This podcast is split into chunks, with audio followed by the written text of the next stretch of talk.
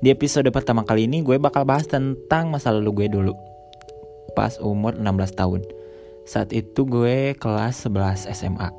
Gue masuk di sekolah negeri di Ciamis.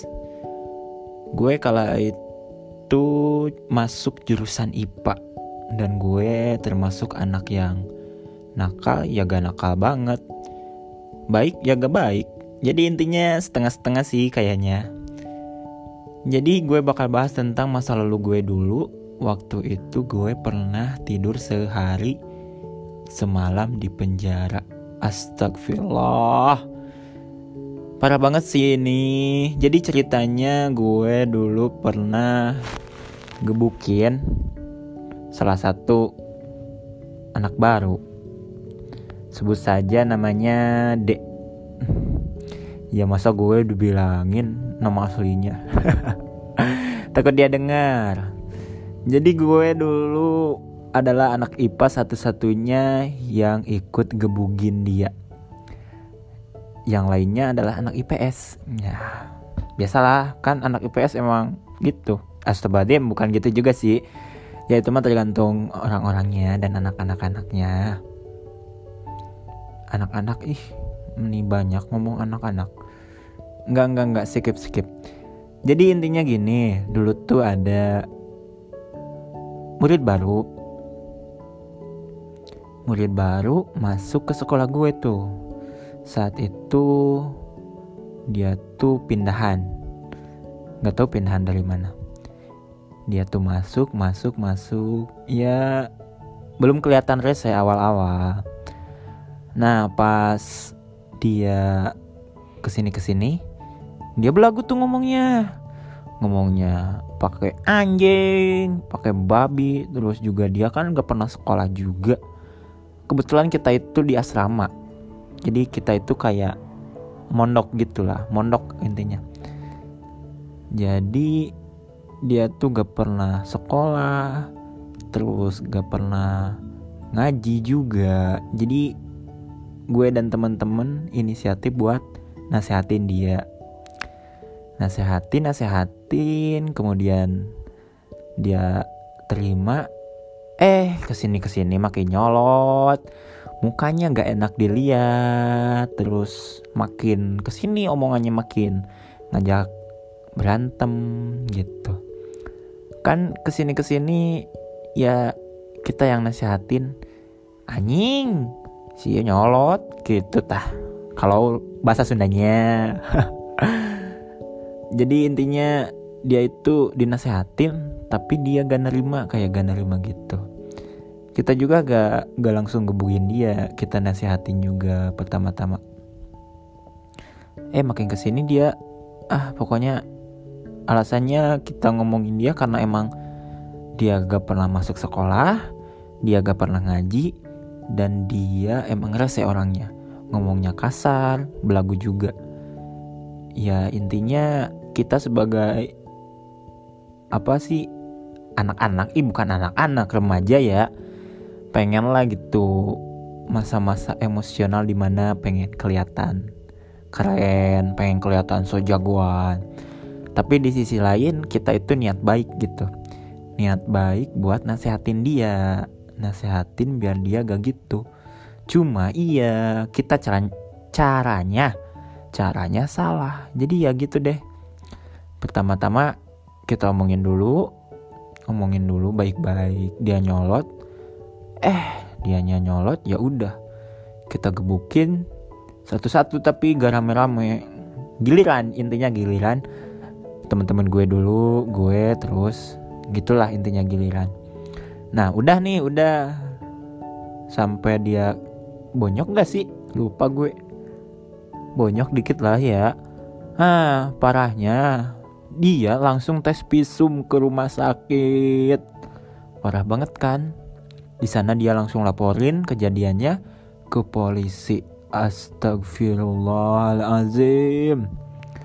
Gue di sana dicari sama kepala sekolah dan guru-guru BK. Gue dipanggil. Tah, pas gitu gue ke sekolah menjalani hari-hari biasa kayak biasa belajar. Gue dijemput sama mobil polisi. Kirain apa? Suara apa? Ngiung ngiung ngiung ngiung ngiung ngiung. Lah kirain gue suara ambulan ya. Ada yang meninggal atau gimana? Eh ternyata mobil polisi ke sekolah gue. Dan ternyata gue sama teman-teman gue dipanggil buat dimasukin dan di BAP ke polsek di sana gue down banget diliatin sama kakak kelas sama adik kelas. Ya Allah. Pokoknya umur 16 tahun gue udah berhadapan dengan pak polisi. Gimana lo rasanya kalau kayak gitu? Umur masih 16 tahun masih kayak gimana ya? Kesehatan mental juga belum kuat-kuat amat gitu. Jadi intinya gue dipanggil sama polisi terus gue dijemput. Di sana gue di apa sih disuruh masuk ke mobil? Mobil polisi yang lainnya. Terus gue diliatin di sana gue nangis ya Allah. Ya Allah apakah masa depan gue bakal suram banget gitu. Bakal kayak ya Allah apakah cita-cita gue masih bisa tercapai? Apakah gue di DO kayak gitu dalam hati gue. Teman-teman gue juga nangis teman dekat gue kayak merasa kehilangan gitu. Intinya gue sampai di polsek nih gue sampai di polsek sama teman-teman gue. Gue dimasukin tuh ke sel. Ya Allah di sana gue ngerasain banget lembabnya sel penjara. Gue kayak ayam gitu ayam di kandangnya gitu. Ternyata gitu gak enak gitu lantai hitam ya Allah gerah gitu. Gue di sana ngaji ngeyasin terus. Ya Allah sambil ya Allah apakah ini gimana gitu ya? Ah kayak down banget gitu kayak gimana gitu.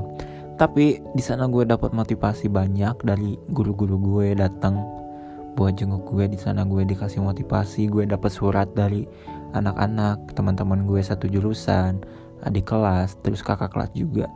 Gue disemangatin biar tetap kuat dan yang lainnya biar gue bisa jalani ini semua dengan sabar tabah dan tawakal.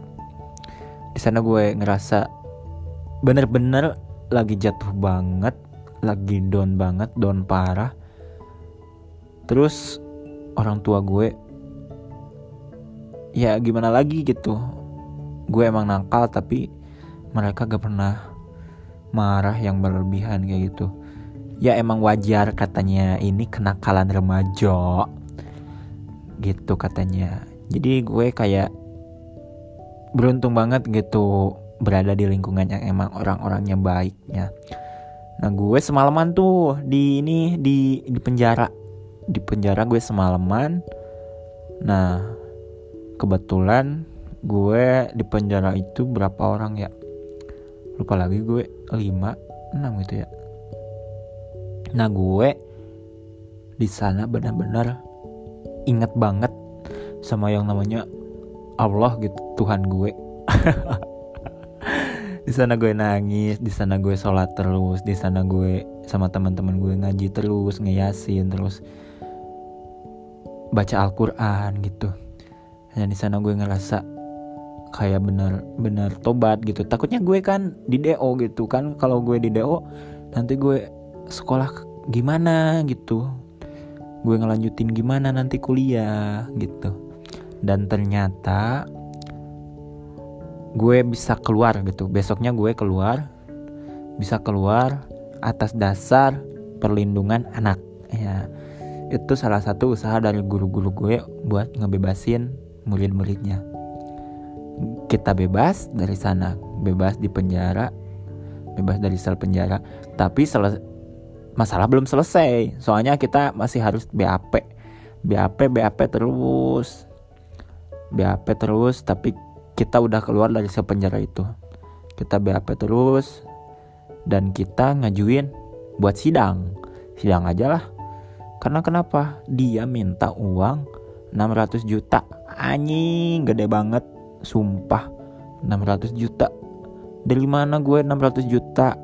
Dari sana gue down lagi Gimana caranya? Pokoknya itu masalah berapa Beberapa bulan gitu ya. Lupa gue. Jadi emang lama banget masalahnya. Soalnya kita bolak balik BAP Bolak balik Polres buat ngasih keterangan ke polisi.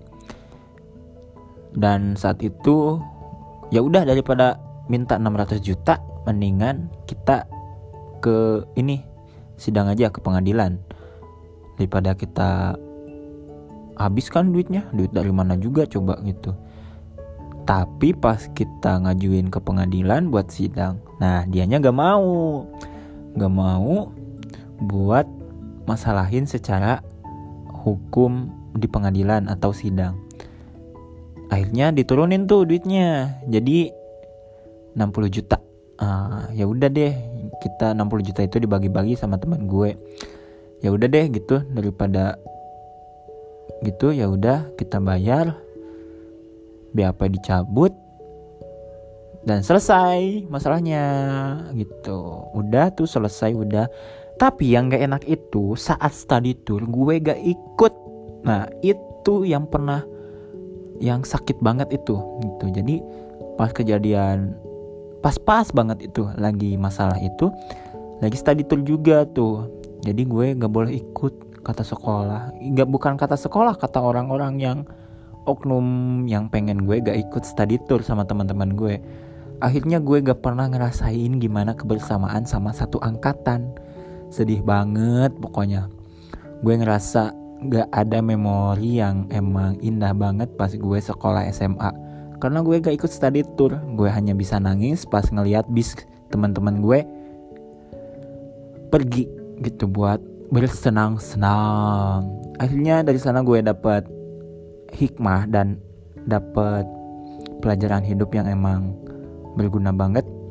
Intinya jangan pernah main hakim sendiri main fisik apalagi yang terpenting kita bisa mengontrol emosi kita gitu. Ke depannya ya gue banyak belajar dari masa lalu gue gitu. Intinya jangan jadi orang yang so jagoan gitu jangan menjadi orang yang pengen kelihatan maco atau kayak gimana gitu.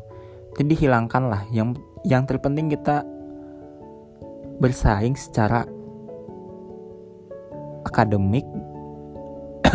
Bukan akademik. Secara otak gitu. Jadi intinya otak lah mainnya jangan otot gitu jadi kita mainnya otak gitu bersaing dengan otak gitu. Kalau kalau kita emang benar-benar pengen bersaing dengan orang lain gitu. Intinya gitu sih jadi pelajaran hidupnya ya jangan main hakim sendiri. Kalau mau nakal ya nakalnya jangan kayak mabok gitu. Menghamili perempuan astagfirullahaladzim kan kata emak gue juga gitu. Ya gak apa-apa gitu kalau nakal mah cuma mukulin anak orang doang. Kayak gitu kata emak gue. Ya karena itu mah kenakalan remaja katanya bukan karena gue nakal banget. Dari sana gue ngerasa ya iya sih bener. Nakalnya jangan nakal jangan ngerugiin. Ih ngebugiin orang lain juga ngerugiin orang lain ya. Intinya gitulah ya. Intinya ambil hikmahnya jangan pernah main hakim sendiri. Fokus untuk belajar dan akhirnya gue lulus di tahun 2015 kala itu. Dan gue akhirnya masuk kuliah jurusan pendidikan luar biasa. Dan sekarang gue lulus juga udah lulus juga sarjana pendidikan khusus. Akhirnya gue sekarang menjadi guru. Walaupun masa lalu gue kayak gitu tapi sekarang gue jadi guru. Gitu gitu. Jadi intinya setiap orang punya masa lalu gitu. Apa pun masa lalunya setiap orang bisa berubah. Bisa berubah bisa menjadi lebih baik lagi dan bisa bermanfaat untuk orang lain. So kalian yang punya masa lalu yang kelam masa lalu yang kayak jelek banget ya udah perbaiki gitu. Masih ada waktu kok. Pokoknya semangat kalian jangan pernah menyerah. Gue dukung kalian untuk berubah. Gue juga bisa kenapa lo enggak? Semangat, jangan lupa bersyukur.